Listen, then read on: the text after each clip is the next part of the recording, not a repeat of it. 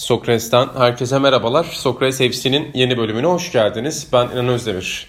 E, Atahan Altınordu ve İlhan Özgen'le birlikte bir anda yanlış anons ediyordum. E, yeni bir futbol sohbetinde birlikteyiz. Derbi sonrası e, Türkiye'de futbol ikliminin e, gergin olduğu bir sabahta biz de kriz masasını oluşturduk ve e, biraz futbol konuşalım dedik. E, hoş geldiniz arkadaşlar. Selamlar İnancım. Merhaba. E, o zaman Atan senin konuna başlayalım. Senin e, ilk konu derbiyle alakalı. Tabii benim konum derbi. Gündemden sen sürpriz bir seçim yapmak istedin bu hafta ve e, derbi seçimi yaptın. Aslında başka konularım vardı ama şimdi bugün futbol podcast'i yapıp da derbi konuşmamak. Laf olur. Ama müjdeyi verelim. O özlenen kişi hikayeleri bugün mevcut. Bugün müthiş bir futbol hikayesi. Programın sonunda. Aynen. tamam hazırladım. Bugün anlatacağım. Evet derbiden sen başla o zaman. Ee, çok kötü bir maçtı. Yani öncelikle hakikaten izlemeyenin hiçbir şey kaybetmeyeceği. e, yani Caner'le konuşuyorduk. Bugün işte tam da bizim aslında podcast yapmamıza vesile olan şeylerden biri e, bugün bir podcast e, sempozyumu mu diyeyim, ne deneyim, ne, ne denir e, bilmiyorum. Öyle bir şeye konuk olduk Kadir Has Üniversitesi'nde. E, orada da artık yapalım yapalım dedik. Bir süredir gerçekten ihmal ediyoruz. Hı hı. Ee, onun dönüşünde Caner'e diyordum işte derbiyi izledim falan yoldaymış işte İzmir, İzmir dönüşü o e, koşunun dönüşünde. Hiçbir şey kaybetmediğini düşündüm. Gerçekten büyük bir zaman kaybıydı. Ya orada şöyle açmak lazım herhalde. Zaten hani yani kimse ligin bu aşamasında bizden iyi futbol beklemesin geyiği var. Onu bir Yani kenara bırakalım. var ama Haklı. Şöyle de bir şey var. Yani ilk haftalarda iyi futbol, kimse bizden iyi futbol beklemesin. Takım daha oturmadı. Son haftalarda beklemesin. Ya ben bu 20 sene- ile 25 arası ben- bekleyeceksin. Bu sene ben Galatasaray'dan böyle iç sahada 2-0'ı 3-0'ı bulduğu bazı Anadolu maçları haricinde iyi futbol görmedim. Başakşehir'den iyi futbol görmedim. Beşiktaş'tan yani iyi- arada işte böyle bazı yani çok 3 3 maçta falan iyi futbol gördüm. Ben bu sene iyi futbol görmedim. Keşke şampiyon olmasa kimse. Hakikaten yani keş hiç kimse şampiyonluğu hak etmiyor ya. Nasıl İngiltere'de hem City hem Liverpool hak ediyor. Türkiye'de kimse şampiyonluk hak etmiyor. Vallahi billahi. Peki Atancığım şimdi ben kendi adıma konuşuyorum. İnanı e, dışarıya alıyorum bu konuda. Bir izlediğini biliyorum en azından Galatasaray'ı. Ben Türkiye Ligi'nde 1.90 dakika bile izlemedim. Sadece sen izlerken Trabzonspor maçlarını Ünal ve Yusuf yüzünden salça oluyorum. izlemeye çalışıyorum. Abdülkadir daha iyi baba. Ben Yusufçuyum biliyorsun. Sen hep öyle diyorsun. Şimdi Başakşehir için şey diyorlardı. Sen de duymuşsundur. Yani doğru futbol oynuyor.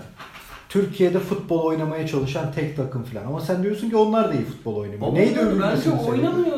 Sakin sakin işte 1-0 bilmem duran toplar. Yani Anladım. şey değil böyle ak- akan bir böyle keyif veren izleyene herhangi bir ya, taraftarına diyeceğim zaten taraftarı yok. İzleyen herhangi birine keyif vereceği bir şey çok nadir bence Başakşehir. Hani Emre Belezoğlu'nun paslarına, e, takımın oturmuşluğuna, hani herkesin birbirinin ne yaptığını bilişine, böyle bir e, oyun planı oluşuna şey yapabilirsin. E, takdir duygusuyla, tak- takdirle yaklaşabilirsin ama ya işte futbol gözümün pası silindi. Hadi bu hafta sonu da Başakşehir maçı kaçmaz diyeceğim hiçbir şey görmedim. ben. Orada yani senin söylediğin şey önemli bence. Hani ek olarak ben de Başakşehir'i biraz izleme şansı buldum. Son haftalarda çok izliyorum. Başakşehir'in herhalde diğerlerine göre farkı biraz daha derli toplu oluşu. Yani diğer mesela diğer rakiplerinden daha iyi değil. Mesela Galatasaray'dan daha iyi oynamıyor son 6 hafta. Beşiktaş'tan da daha iyi oynamıyor ama Önder Özen de hep bunu söylüyor.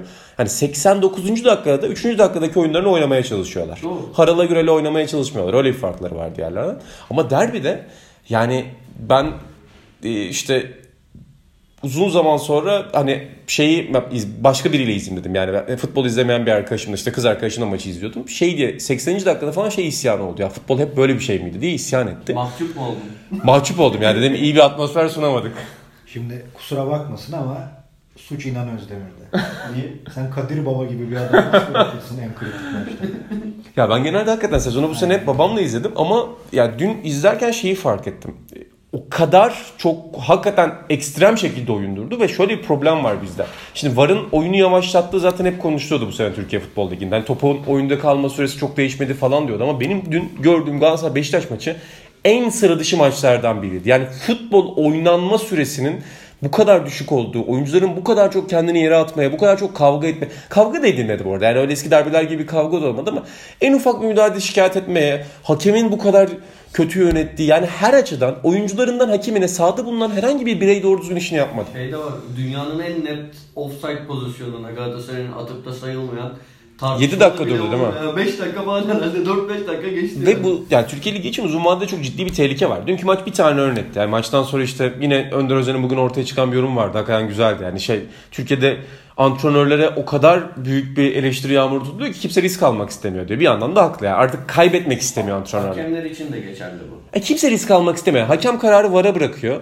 Yan hakem kararı VAR'a bırakıyor. VAR odasındaki zaten hani sonuçta orada yetkili değil. Tam olarak birinci yetkili değil. Her zaman söylüyorum hakem maçı aman başıma bela gelmesin diye doğru düzgün uzatmıyor bile genel olarak. Orta saha oyuncuları başıma bir şey gelmesin diye savunmaya dönüyor. Savunma topuyla yani o kadar büyük bir kaos vardı ki sahada. Yani kontrolsüz de kötü bir kaostu.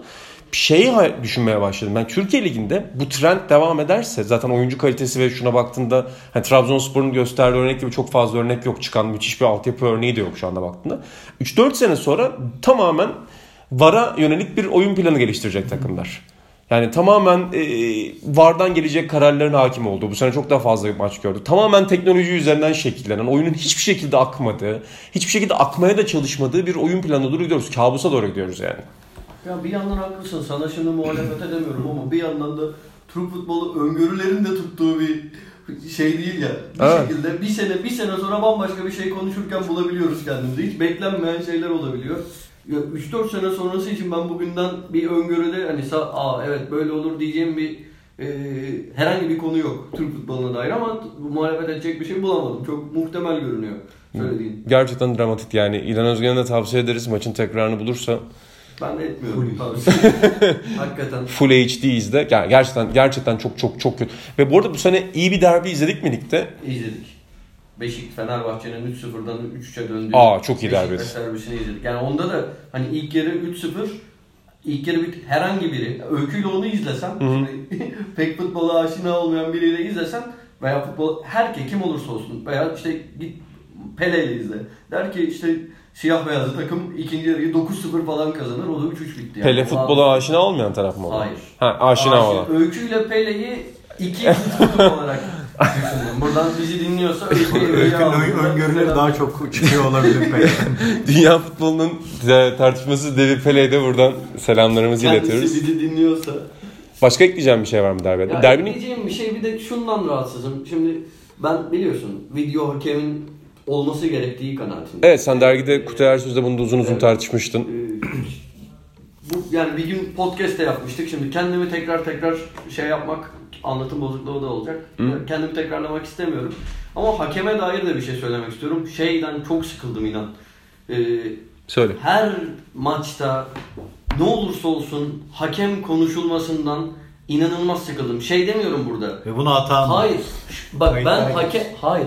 Herkesin ha- şimdi burada hakem konuşanları suçlayan bir şey söylemiyorum. Ee, ben de hakem konuşuyorum. Dü- Dün için işte Beşiktaşlılar hakem konuşuyor, Galatasaraylılar hakem konuşuyor. Bundan da bahsetmiyorum. Şundan çok sıkıldım. Ne olursa olsun iki tarafta hakem konuşuyor ve iki tarafta haklı. Herhangi bir şey yok. Ee, yani ortak noktada buluşulma ihtimali yok. Video hakem geldi. Onda da yani hiçbir şeyi şey anlamında çözemiyorsun. Ne olursa olsun herkes mağdur. Nefret ediyorum bu mağduriyetten ya. Nefret ediyorum. Dayanamıyorum yani. Her takım için. İlk ilk sen ilk yarıda Galatasaray Fenerbahçe maçında da oldu. İşte bir taç kararı. Bütün herkes çıldırdı. Bütün Galatasaraylılar çıldırdı. Ne olursa dün mesela şeyden dolayı memnunum. Ya neyse çok söyleyeceğim şeyin özeti bu ya. Çok uzatmak istemiyorum da. Dayanamıyorum. Herkesin mağdur olmasına dayanamıyorum. Ya benim orada e, Kutay'ın söylediği bir şey hoşuma gitmişti. Akıcılık hani oyunun akıcılığı üzerine bir şey kurmuştu. Yani adalet değil birinci önceliğimiz akıcılığı olmak demişti. İlginç bir bakış açısı bence ve dün izlerken şeyi düşündüm. Birçok sporda şu an yapılan teknolojik değişiklikler oyunun akıcılığı üzerine yapılıyor.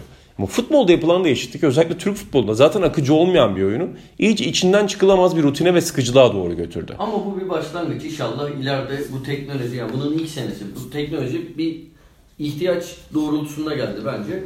İleride hızlandıkça, çok daha hızlandıkça ve e, kapsamı oturdukça, e, kullanımı oturdukça bence oyunu yavaşlatan bir şey olmayabilir video hakem. Ya burada sorun ama teknolojinin ne kadar ilerlediği değil gibi. Yani burada İnsanların onu kullanıyor. yani aynen teknolojiyi kullanan insanların psikolojisindeki sıkıntının büyümesiyle ilgili Evet. bir sorun var gibi. Evet, var. Hani bahsettiğiniz şeyse durum hani her şeyden kıllanıp her pozisyonu izleyen hakemler ya bu psikolojiyi azaltmadığı Ya sürece genel ama- istersen saliselik karar verelim. Şey değil işte bu Türkiye ile ilgili genel bir problem. Hani sadece dünkü maça dair değil. büt- Ya atıyorum dünkü maçta konuşulana göre ki hani bazı açılardan katılıyorum. Mesela bence hakem konuşuyorsak ilk yarı özellikle ilk 30-35 dakika hakemin bazı kararları işte iki, verdiği iki tane foul, iki tane yanlış verdiği sarı kart veya vermediği sarı kart Beşiktaş oyundan düşürdü bence biraz. Ee, ama mesela Galatasaraylı'ya git Galatasaraylı da şeyden mağdur.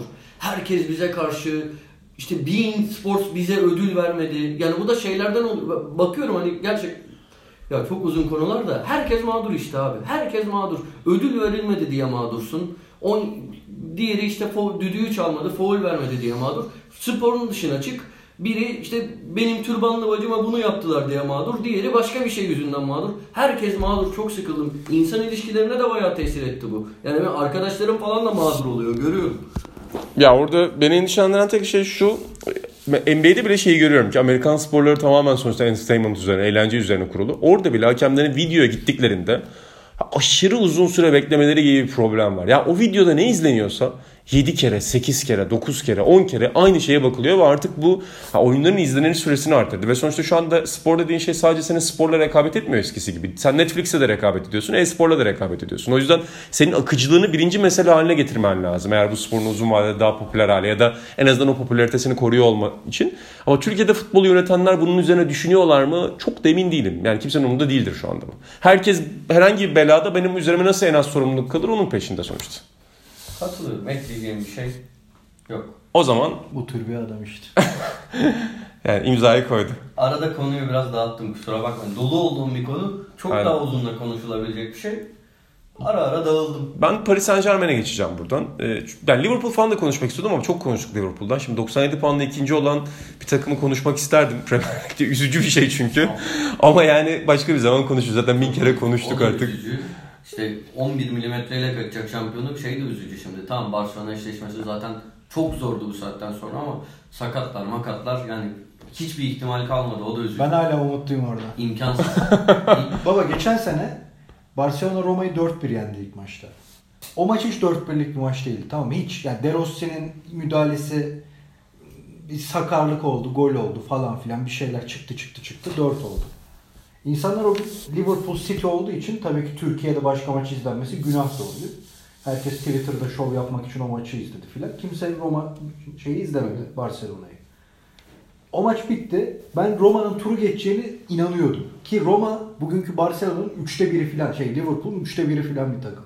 En azından Liverpool'un antrenörü bayağı fark yaratan bir adam. Geldiler olimpiyat mahvettiler şeyi Barcelona'yı mahvettiler. Ve turu geçtiler. Yani şimdi ben Liverpool'a bakınca o maçın 3-0'la ilgili mantıklı bir açıklaması yok. Herif çıktı ikinci yarı maçı sürkülese etti ve aldı götürdü. Barcelona hakikaten bence vasat bir takım. hem Salah hem Firmino. Öyle Biliyorsun. ama Sen nerede ben, büyümüştün? ben Tottenham'ın Batman'da mı? O maç tehlikeye girsin Barcelona adına. Buradan bizim ofisten Batman'a koşarak canlı podcast yaparız. Bu arada bence de tur bitmedi. Hadi Bence bitti abi alaka. Ben öyle bir şey demedim diyecek neyse ki kayıt var abi. Balıkesir dedim. Batman'da 3 sene sonra Balıkesir dedim. Oraya koş en azından. Batman çok uzun. Tamam Balıkesir'e unutmayalım. Ben hala bir şey olabileceğini düşünüyorum. Bence de olabilir. Yani bence ben de ben bu arada direkten dönen top gol olsa 3-1 bitse maç Liverpool'un Liverpool'un gerçekten dönüşte iyi bir şeyler yapabileceğini umuyordum ama güzel bir eşleşme olacak. Klopp bugün güzel bir şey söylemiş. Yani geçer miyiz bilmiyorum. Çok zor tabii ki şu anda geçmek ama kaybedersek de bunu en iyi şekilde kaybedeceğiz demiş. Güzel bir mantık. Yani en iyi şekilde kaybedecekleri açık orada. Çünkü zaten ilk maçta bile çok açık bir kadroyla çıktı. Oynamak için çıktı. Liverpool'da iyice oynamak için çıkacak. Ee, Liverpool konuşmadığımız iyi oldu. Evet Liverpool konuşmadığımız iyi oldu. O zaman Paris Saint Germain'e geçeceğim ben. Geçen hafta bir haber çıktı. Görmüşsünüzdür. Katar yatırımının e, Paris Saint Germain'den kısmen çekilmeye başlayacağı ve uzun vadede bu yatırımı artık durduracağı ortaya çıktı. E, bunun da temel sebebi olarak Şampiyonlar Ligi başarısızlıkları öne sürülüyor. Bu sene zaten domestik olarak da başarısız oldular lig dışında. Hani Paris Saint Germain Fransa'da da iyiydi bu sene. Ligin son haftasında bir türlü son haftalarında şampiyonluğu bir türlü alamadılar. Arka arkaya kaybettiler. E, ve e, Fransa'da özellikle kötü PR yüzünden Katar yatırımına ve ülkeye yapılan kötü tanıtım yüzünden Paris Saint Germain yüzünden antipati yüzünden de çekilecekleri söyleniyor. E, size sürpriz oldu mu bunu duymak? Yani tabii ki net bir haber değil yalanlanabilir ama e, en azından bu dedikoduyu duymak sana sürpriz oldu mu İlhan Özgen? Yo yani bir raddede o işin mahvolacağı yani mahvolacağı demeyeyim de biteceği ve Paris Saint Germain'in sürünmeye mahkum kalacağı belliydi. Şimdi ardında bıraktıkları borçlar, şunlar bunlar, takımın tekrar yapılanması, tekrar bütün sistemin kurulması gerekecek filan. Yani kendince 1970'te filan kuruluyor sanırım Paris Saint Germain. O 80'lerden itibaren kendine yer ettiği bir bölüm vardır Fransız futbolunda. Onun daha da dibe vuracağını görebiliriz. Şaşırmam yani. Ve buradan çıkış da ilginç olabilir. Şimdi amatör şubelerden Ozan Can Süleyman'la konuşuyordum. O Fransa futbolunu Tabii, Türkiye'de doğru. en çok takip eden insan. Önce handball gibi yerlerden çekilecekler diyor. Şimdi çekilme de çok zor. Tamam Neymar'ı satacaksın, Mbappe'yi satacaksın ama bir kültür oluşturdun orada. 2012'den beri 6-7 senelik bir kültür. Senin de söylediğin gibi yani zaten ilginç bir tarihi olan bir takım. Nasıl bir yere geçecekler acaba? Yani hani belki bir Lyon, Saint Etienne o dönemlerinin damga vuran Marsilya gibi bir takım değil ama bir, bir değeri de var. Yani 90'lı yıllarda özellikle o Veyahların, Cinola'ların, Ray'lerin takımıyla e, Kupa 2'de Şampiyon Kulüp Kulüpler Kupası'nda işler yapmış bir takım. Sonra işte Ronaldinho gibi oyuncuları Avrupa'ya tanıtan takım olarak gördük. Biraz daha kabuk değiştirdi. Ama bir şey vardı hala, bir karizması vardı. Şimdi nasıl toparlanacaklar, dibe mi vuracaklar yoksa çabucak kotaracaklar mı işi? Ki ben Fransızların yönetim, yönetim işinde öyle çok başarılı bir ülke olduğunu da düşünmüyorum. Hani kulüpler açısından, milli takım açısından iyi yapılanıyorlar da o ilginç bir sınav olabilir. Orada bir de ilginç olan nokta Fransız futbolunda böyle dönemler oluyor yani. İşte Bernard Tapie örneği hep veriliyor ya. Yani. Bernard Tapie de hem önce bisiklete laviklerle girdikten sonra arkasından e, futbola Marsilya ile girdikten sonra çok ciddi bir çöküşe gitti. O da hem kendi kariyeri çöktü. Yani Fransa'da böyle bir dönem var hakikaten. Bir tutturulamıyor. 5-6 sene birileri geliyor. Bir para akıtmaya başlıyor ama hem rekabet dengesi bozuluyor hem de uzun vadeli olmuyor bu yatırımlar. Yani Fransız futbolunun öyle bir sorunu var. Ya farklı olan Lyon'un işte. Lyon onu çok e, Lacomp'ların filan danışman yani menajer, genel menajer olduğu sistemde çok iyi yürütmüştü. Onlarınkini bir kenara koyabiliriz. Saint Etienne'inki farklı bir şey. O 70'lerin atmosferi gereği olan bir başarı ama Marsilya örneği dediğin gibi çok uyuşan bir örnek aslında.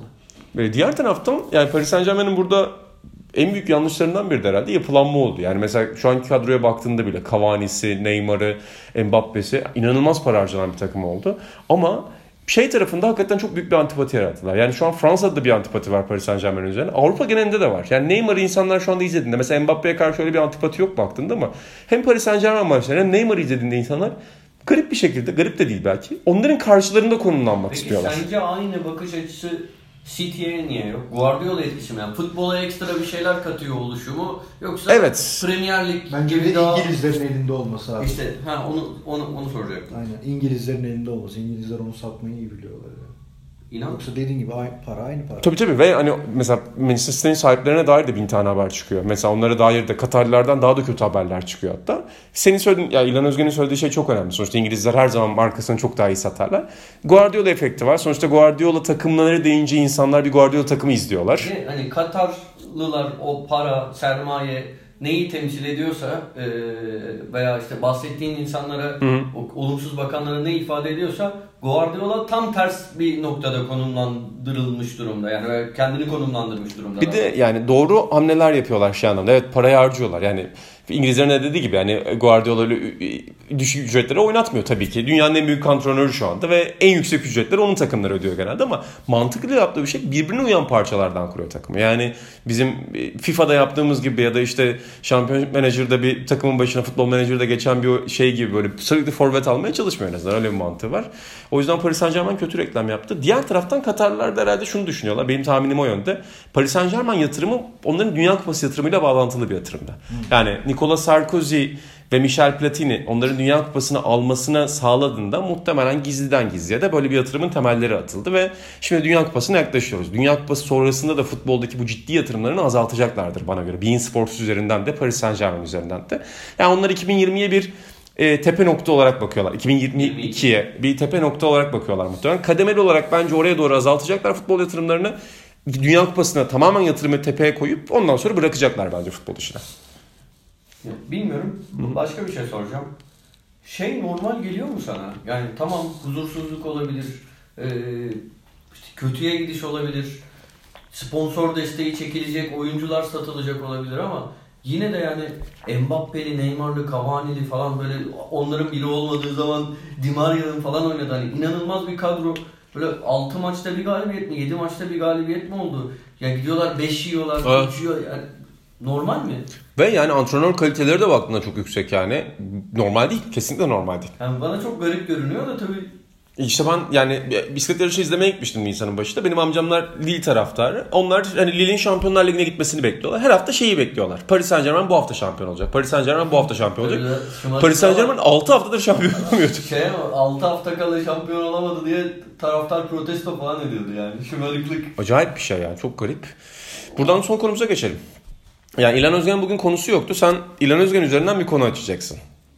Evet. Sen yani evden konunu getirdin. Yani konumu Atahan'a devrettim. Aynen. benim Çünkü konum- bana bir hikaye anlatmayı vaat etti. Hikaye anlatacağım sözü verdi. Ben de bütün konular senin olsun dedim. Tamam. Ben Hikayenin başlığını vereyim mi? Ara ara ben az sonra demek istiyorum. Vatman Hasan. Müthiş bir hikaye. Ben bilmiyorum bu arada Bilmiyor hikaye. musun? Yok hayır. ben İlhan'a anlattım. Müthiş İlhan bir hikaye. Bu hikaye olur mu? Bekleyin. Sevdi. Aynen. Fenerbahçe tarihinden acıklı bir hikaye. Hı hı. Ama şimdi İlhan üzerinden konu açmak istiyorum.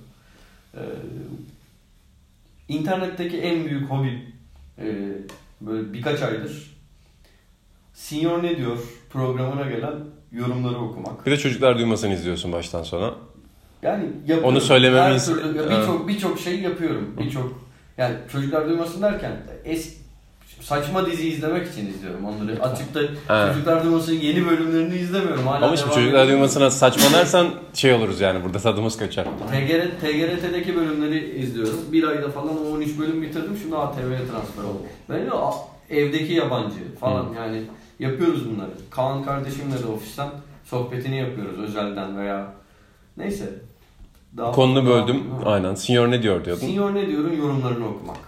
Orada İlhan'a yapılan eee, işte senin yaşın kaç? Çıktı işte 1992'deki İlhan 86'lı eee, şimdi onu da belirteyim de eee, kaç yaşındasın? Bunları izledin mi? Yorumlarını okumak.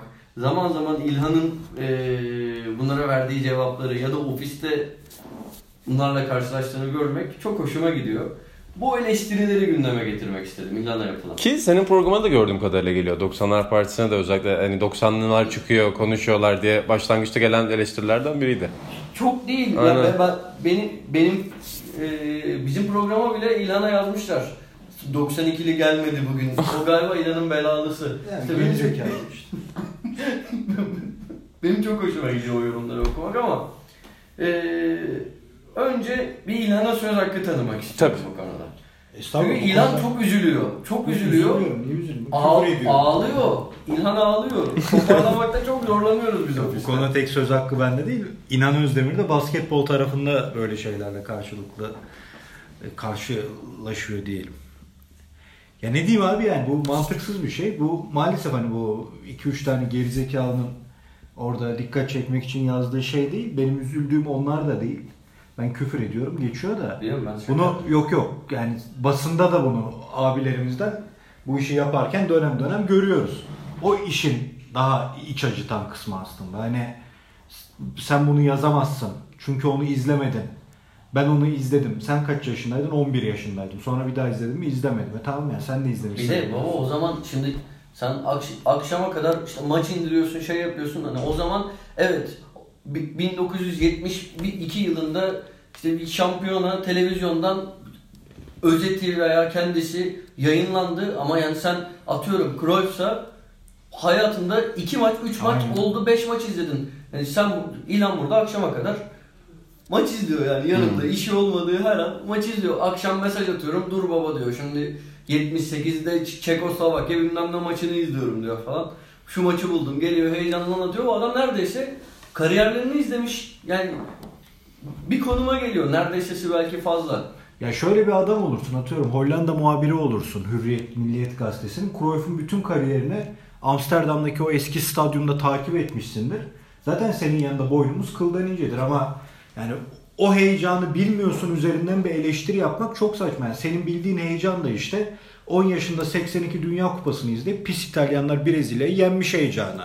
Çevrendekilerin gazı nedeniyle ama olayın gerçeği o değil. Sen futbolu iyice öğrendiğin, e, o adamın hangi oyuna katkı yaptığını sezebileceğin bir şekilde izlememişsin. Şimdi biz senior bölümü için Buğra ile izliyoruz eski maçları. Bir proje var, bir özel program var gene.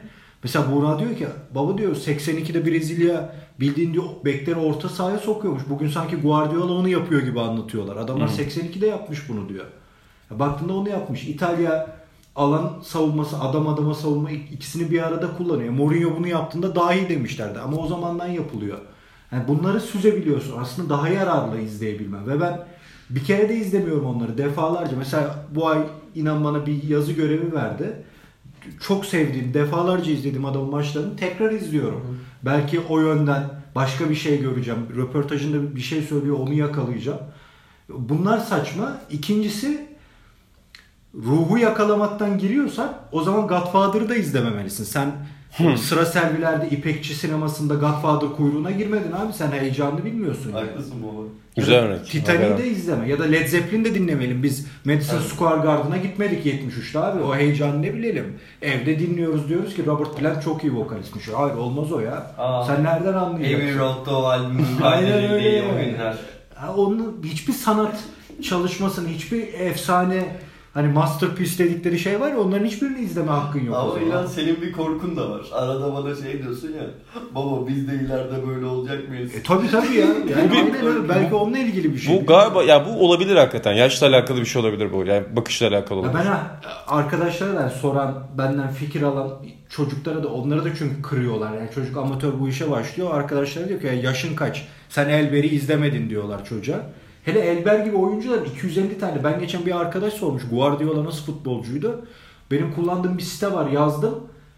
Kaç ya 256 maçı mı ne var? Düşünsene neredeyse kariyeri var Guardiola'nın internette yani. Hani iyi izleyebilirsin. Onlara onu anlatmaya çalışırken söylüyorum abi yani bugün doğan bir çocuk 2019'da doğan bir çocuk ileride bir Messi yazar. Messi'yi bir yerden görür. Tabii. Hiçbirimiz kalem kıpırdatamayız yanında. Yani bu ayrı bir şey. Görmek, onu aktarabilmek. Tabii. Adam diyor ki ben bu, ben de izledim eskileri ama çıkıp konuşmuyorum. Abi sen kendini ifade edemiyorsan o benim sorunum değil yani. Senin Türkçen sıkıntılıysa. O çok saçma bir şey. O insanlar genel olarak çıldırmış ya. Aynen işte. Senin az önce dediğin çıldır- olay Çıldırmış ya insanlar. Ya geçen şey gördüm şimdi az alakalı da belki de alakasız şey haberini gördüm internette. Medium Keto işte ölmüş Allah rahmet eylesin. Girdim ben nereden bakabilirim ne olmuş falan girdim ekşi sözlüğe Medium Keto yazacağım. Solda böyle gündemde şey başlığı gördüm. İşte Türk Telekom Arena'nın ışıklandırılması falan. Ya 250 entry var. Böyle dedim ne oluyor? Stat ışıklandırılmış renklerinden dolayı Beşiktaşlar, Galatasaraylar, Fenerbahçeliler 250 entry birbirine siz fahişesiniz, hayır siz fahişesiniz, stadınız bilmem neye benzemiş falan. Ya çıldırmış insan, inanamıyorum ben bunlara. Bugün Bülent Korkmaz videosu paylaştık derdi. altına göre işte, Hakan Şükür'le de yaptınız mı? FETÖ'nün bilmem nesi var. Çıldırmış, vallahi çıldırmış insanlar. Ya dediğim gibi ben zaten o insanlara çok en fazla küfür ediyorum. Ama yok o insanlar değil. Ya, yemin ben, insanların %80'i falan çıldırmış bence. Ya da ben çıldırdım. Beni daha da çıldırtan dediğim gibi bizim içinde bulunduğumuz alemdeki büyüklerden bunu duymak biraz aşağılayıcı tavırla o beni daha da çıldırtıyor deyip basketbol bölümündeki benzer tepkileri alan İnan Özdemir. Orada ben başka bir örnek vereceğim. Yani aynı senin bahsettiğin örnekte bence bilginin tanımlanış biçimi önemli burada. İşte şimdi mesela e, dergi için, derginin bu sayısı için bir bisiklet tarafından örnek vereceğim. Eski bir Fransız spikerle konuştum. 74'ten itibaren Fransa bisiklet turunu anlatıyor. 40 sene boyunca bisiklet dünyasında çalışıyor. Bir şeyi anlatıyor bana. Mesela şimdi 74 Fransa bisiklet turunun videoları bile var YouTube'da. Bisiklet o kadar izlemesi kolay bir spor değil. 7 saat 6 saat sürdüğü için sen geçmişe dönüp 20 etap izlemek çok kolay değil. Futboldan biraz daha farklı ama izleyebilirsin. Kariyerine bakabilirsin. Bernardino diye de bir efsane var 70'lerde 80'lerde. Mesela konuştuğum spiker Daniel Manjas'ın verdiği örnek şu. Bernardino ile aynı otelde kaldığınızda şunu fark ederdiniz diyor. Gece erken yattığında bilirdiniz ki Bernard formsuz. Ertesi gün kötü yarışacak. Ama gece gürültü yaptığında, arkadaşlarla parti yaptığında, gece sabahları kadar ayakta durduğunda bilirdiniz ki çok formda. Şimdi bu gerçekten orada yaşamadığında, orada onunla birlikte olmadığında sahip olunamayacak bir bilgi. Bu gerçekten çok değerli bir bilgi. Yani öyle bir efsaneye dair verilebilecek en önemli bilgilerden biri. Ya da 90'larda Michael Jordan'a gidip röportaj yapmış biri. Yani bunlar çok ekstrem figürler tabii ki illa bunlar olmak zorunda değil. Bu bilgilerin değeri gerçekten daha da fazla öne çıkarılmalı internet çağında. Ben buna katılıyorum. Yani e, şu anda bakan birinin onlardan yararlanması ve onları refer etmesi çok önemli ama diğer tarafta hakikaten ekrana bağımlılığın sınırlarını iyi belirlemek lazım. Mesela şu an Kobe Bryant bir program yapıyor ESPN'de. Detail diye bir program yapıyor. Orada günümüz oyuncularını inceliyor. Günümüz oyuncuların hareketlerini inceliyor. Mesela Kawhi Leonard'ın e, basketbol hareketlerini inceliyor ve bölümlerin sonunda da çok güzel bir şey yapıyor. Birer bir buçuk dakikalık bazı bölümlerin sonunda tarihsel bölüm koyuyor. Mesela diyor ki bence diyor şu oyuncu şu oyuncuyu izlemeli diyor. Çünkü özellikle bu NBA'de şey kültürü çok yaygın. Sen ilan anlatıyorsun ya video izleme, maç izleme. NBA oyuncuları çok fazla video ve maç izliyorlar. Yani aşırı derecede YouTube'dan da izliyorlar kariyerleri başladıktan sonra. Sen rakibinin çünkü asistan koçlar sana rakibin bütün videolarını getiriyor ve kasetlerini izliyorsun. Kobe Bryant da çocukluğundan itibaren babası ve dedesi bunlara kaset yolluyormuş. Jerry West'in kasetlerini izlemiş. Oscar Robertson'ın kasetlerini izlemiş. İşte diyor ki Kawhi Leonard'a mesela Andre Iguodala'ya Scottie Pippen'ın şöyle bir maçı vardır. Şöyle bir videosu vardır. Bunu izle diyor. Şimdi bunu bilmeyen ve bunu yaşamamış biri aslında onları, o maçları izleyip hakikaten bu oyunculara daha çok önemli bilgiler verebilir. Yani Kobe Bryant gibi biri bile ya da az önce bahsettiğim Daniel Manjas gibi biri bile bilginin sınırlarını böyle çiziyorsa ve hani sen de kendini bu konuda geliştirebilirsin diyorsa bence bizim de buna uygun hareket etmemiz gerekiyor. Yani bizim de tabii ki özel, öznel bilgiye sahip olanlara saygı duymakla birlikte bilginin sınırlarını iyi çizmemiz gerekiyor gibi geliyor bana. Katılıyorum. Bir de şey eklemek istiyorum. Tabii Bıra- tam bıraktığın yerden değil de konusu geçmişken söylemek istiyorum. Benim hayatımda gördüğüm hani herhangi bir alana en hakim insanlardan biri İlhan. Yani gerçekten ben şey diyordum işte yani ne ya aman falan filan bir baktım adam hani bir şey soruyorum hakikaten biliyor. Sen Her niye şeyi aman diyordun? Ya ben işte hep söylüyorum ben zor ısındım İlhan'a başta şey, ön yargılıydım. Kılığından, Yok ben de kesinlikle katılıyorum buna. Yani ama yani bence o örnekte yani İlhan örneği üzerinden ya da İlhan gibi konusuna çalışan bir insan üzerinden şunu spor yazmak isteyen insanlar görebilirler. Yani internetin sınırları gerçekten çok geniş. Şu an öyle evet. Yani gerçekten çok geniş. Ya bir de şeyi söyleyeyim lan ya bu dergide hiçbir insan sadece bir şey izleyip e, o bahsettiğin hani temas edip de öğrenme işinden de uzak kalmıyor. Sen bisiklet tarihinden, basketbolculardan, Atahan'la biz futboldan, Atahan hem güncelden hem geçmişten konuşuyor. Ben geçmişten yani gene ilgi alanım. Çünkü zaten böyle olmak zorunda. Birçok insandan alıyoruz aslında bu alabileceğimiz özel bilgileri. Onun için de uğraşıyoruz. Yani bir yandan aklımız yettiğince, elimizden geldiğince yeteneğimiz doğrultusunda araştırmacılığımızı da yapmaya çalışıyoruz. İşte ben 30 yaşımdan sonra ikinci dil öğrenmeye çalıştım. Sırf İtalyanca Hı. otobiyografiler okumak için filan. Hani bir azmimiz de var ortada abi. Burada oturup da atan dur aklıma geldi. Ben bir Cruyff yazayım diye patlatmıyorum kafadan bir hikaye. Yani bir şey için uğraşıyoruz, didiniyoruz. Ha bunları YouTube'a ben çıkıyorum baba. Ben aslında şeyde Samatya'da esnafım, telefoncum var. YouTube'a çıkıyorum, sallıyorum böyle. Ne topçu, hey gide hey filan.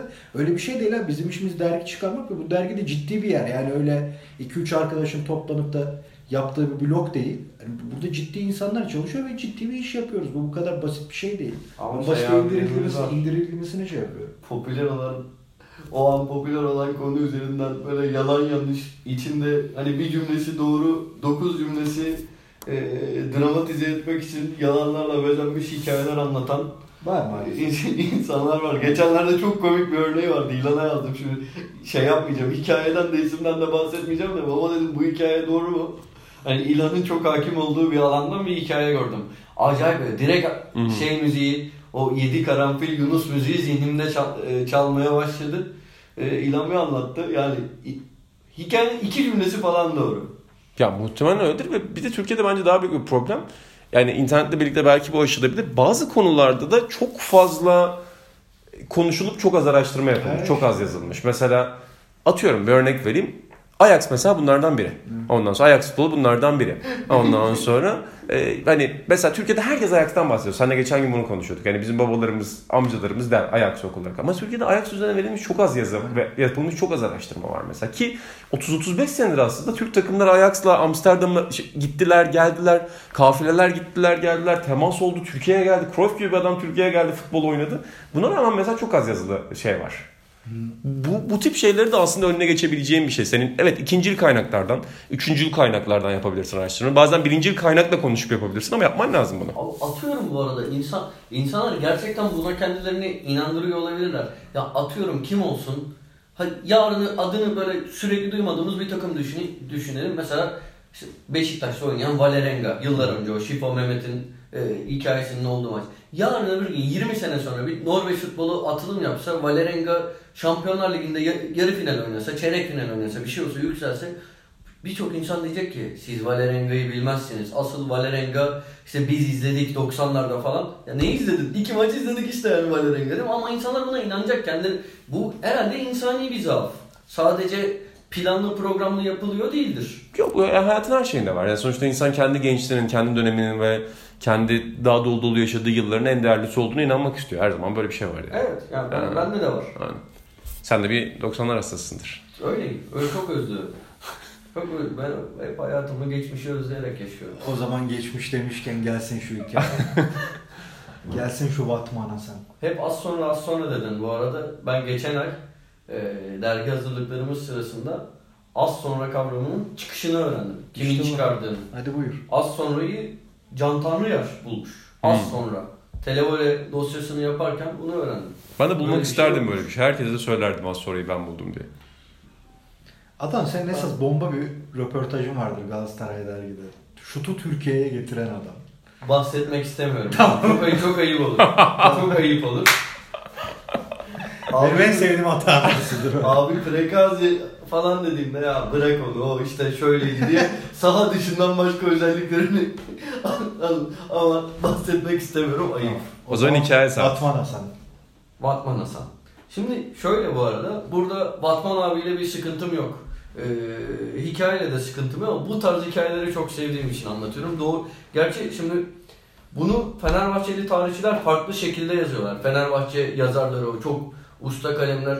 Cem Atabeyoğlu ayrı, İslam Çupi ayrı, Necmi Tanyolaç ayrı hikaye anlatıyor. Ama Batman Hasan var demek Ama- yani. Evet var. Bir adam var. Ee, ben hikayelerinden birini anlatıyorum. Hepsi aynı hikaye sadece örnekler değişik. Birinde basketbolla ilgili, birinde şampiyonluğa gidiyor, birinde takım karşılamaya gidiyor. Şimdi okuyorum. Yani daha doğrusu anlatıyorum. 1940'lı ve 50'li yıllarda Fenerbahçe'nin ateşli bir taraftarı vardı. Vatman Hasan. İETT idaresinde tramvay vatmanlığı yapardı bu Hasan. Öylesine ateşli bir Fenerbahçe taraftarıydı ki hiçbir maçı kaçırmaz, gerekirse yevmiyesini feda eder ve maça koşardı. Vatman Hasan çalışma günlerini Fenerbahçe maçlarına göre ayarlardı. Ancak bir gün hiç hesapta olmayan bir durum çıkıvermişti. İngiltere'de başarılı maçlar çıkaran Fenerbahçe takımı dönüyordu. Vatman Hasan tramvayıyla Beyazıt'tan geçerken yine kendisi gibi ateşli bir Fenerbahçe taraftarı olan taksi şoförü Sait arabasıyla onun tramvayının yanına sokulmuş ve başını camdan çıkarıp sanki nispet yaparcasına Hasan'a seslenmişti.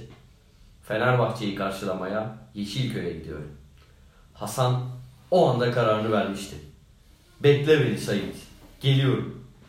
Ray üzerindeki tramvayı içindeki yolcularla oracıkta bağlamış ve şoför Said'in taksisine atlayıvermişti. Hat tıkanmış, trafik karışmış. Ha tramvayı Ortalık- bırakıyor yani. Bırakıyor. Ha. Hasan abi böyle bir abi. Gözü görür mü? Sarı lacivert. Hat tıkanmış, trafik karışmış, ortalık birbirine girmiş ve sonunda zavallı Hasancık da işinden olmuştu tabii. Kim yazmış bunu? Ee, yani yazara hiçbir saygısızlığım Ha. yok. Bu hikaye böyle olabilir. Ben sadece anlatmak istedim. Bu Cem, Cem önemli bir spor tarihçisi Aynen, çok- Cem Atabeyoğlu'nun yazısından. Peki farkı ne? Yani diğerleri nasıl anlatıyor? Şampiyonluk kutlamaya gidiliyor. Ee, Ha. Tabii yani şey Yeşilköy'e oluyor. niye gidildiği Hayır, şey falan var. Ee, işte başka bir yazıda aynı günün belli ögeleri var. Sonra diyor ki mesela patronu e, Fenerbahçe şampiyon olmazsa seni işten atarım. Fenerbahçe şampiyon oluyor, Hasan işinden atılmıyor. Böyle hikayeler de var. Ha yani temelde aynı mesleği yapıyor bütün hikayelerde. Tabii Hasan Batman. Ha var. Hasan Batman ve bir gün bir hikaye oluyor böyle. Tır tramvayı bırak bırakıyor ama birinde de bırakmıyor mesela. Böyle hikayeler. Sana ofisten birini hatırlattı mı Batman Hasan'ın tramvayı bırakıp gitmesi? Ee, Alp değil mi? Alp usta, tasarımcımız, gör, yani sayfa tasarımcısı, görsel yönetmeni. Fenerbahçe için mi bırakır? Herhangi bir şey için. Fenerbahçe için bırakmaz. Yani Bırakır Fenerbahçe. ekmek arası balık var. o- Onu da bırakabilir. Ay, dur. Sayfalar bekler. Baba bir geliyorum. Sayfalar bekler. Güzel hikayemiş. Evet. Hayır. Yani öyle bir kitle yarattı ki Quagliarella hikayesiyle kardeşim dahil birçok insan Atan niye hikaye anlatmıyor diye Ben şey yapmaya başladı. Şaşırmayacağım bir şey söyleyeyim. Yemin ediyorum Quagliarella hikayesini hatırlamıyorum şu an. Vallahi hatırlamıyorum. Tamam. Gerçekten çok üzücü bir hikayeydi Quagliarella hikayesi. Burada da Cem Atabeyoğlu'nun yazısı demiştin değil mi? Tabii. Ben mesela alakasız bir konu ama çocukken e, ilginç bulduğum yazarlardan biriydi. Fanatik Basket'te yazardı hatırlar Ha. mısın? E, Fanatik Basket'te okurduk Cem. Atabeyoğlu'nu. Ondan sonra çok çok ilginç bir adam yani çok ilginç bir gazeteci. Türkiye'de çok eşine benzerine rastlanmayacak tipte bir gazeteciydi yani. Yani eski dergilerdeki o tarih bölümünü işte Ergun Hiç Yılmaz'la birlikte yapardı. Bir de sanırım en son en son hangi kanalda böyle bir portre şey yapıyordu. Unuttum bak kanalını. Onların metinlerini yazıyordu. İlginç bir adam. Ya önemli usta isimler benim. Yani bir yanlış anlaşılma olmasını istemem ben. Sadece hikaye anlatmak için gördüm. Güzel bir Halk hikaye. istedi hata buldum. Bir sonraki Anlattım. programa hikayem var mı? Ee, Galatasaray Beşiktaş hikayem var mı mesela oralar? Şimdi Fenerbahçe hikayesini anlattık. Quagliarella'yı anlattık. Büyükler aradan çıkarıyoruz. Tamam mutlaka mutlaka hikayemle gelirim. Onu İlhan bana özellikle ısrar etti. Bundan sonra hikaye olmadan ben yokum. Bu arada Ergun Üç Yılmaz dedi şeyi çok seviyorum. Gelişim spordaki o e, Ergun Er- abi. Evet Ergun abiye sorun, Sorun köşesinde- köşesi. Evet. Yani sorular şey falan. E, ya bunun için mektup yazılıyor. Ne kadar güzel. Fenerbahçe ile Aykut'un soyadı nedir? Hani ve Beşiktaş'ın evli futbolcuları kimler? aynen. Çok çok güzel. O hep böyle şey gibi değil mi? Zamanın optası gibi de değil bir yandan. Bir yan, istatistikler de veriyor bir yandan. Bir yandan Evet. bilgiler de veriyor. Bugün 4 saniyede ulaşabileceğin bilgiler ama o gün o günün dünyasında düşününce tüm bunlara hakim olması onun. Çünkü zor sorular da var işin içinde. Tüm bunlara hakim olması hem hani çok saygıdeğer bir şey hem bu kadar bugün basitçe öğrenilecek bilgiler için o dönem uğraş veriliyor olması e, da ilginç bir şey. Güzelmiş hakikaten. Ben öbür haftaki hikayeyi buldum.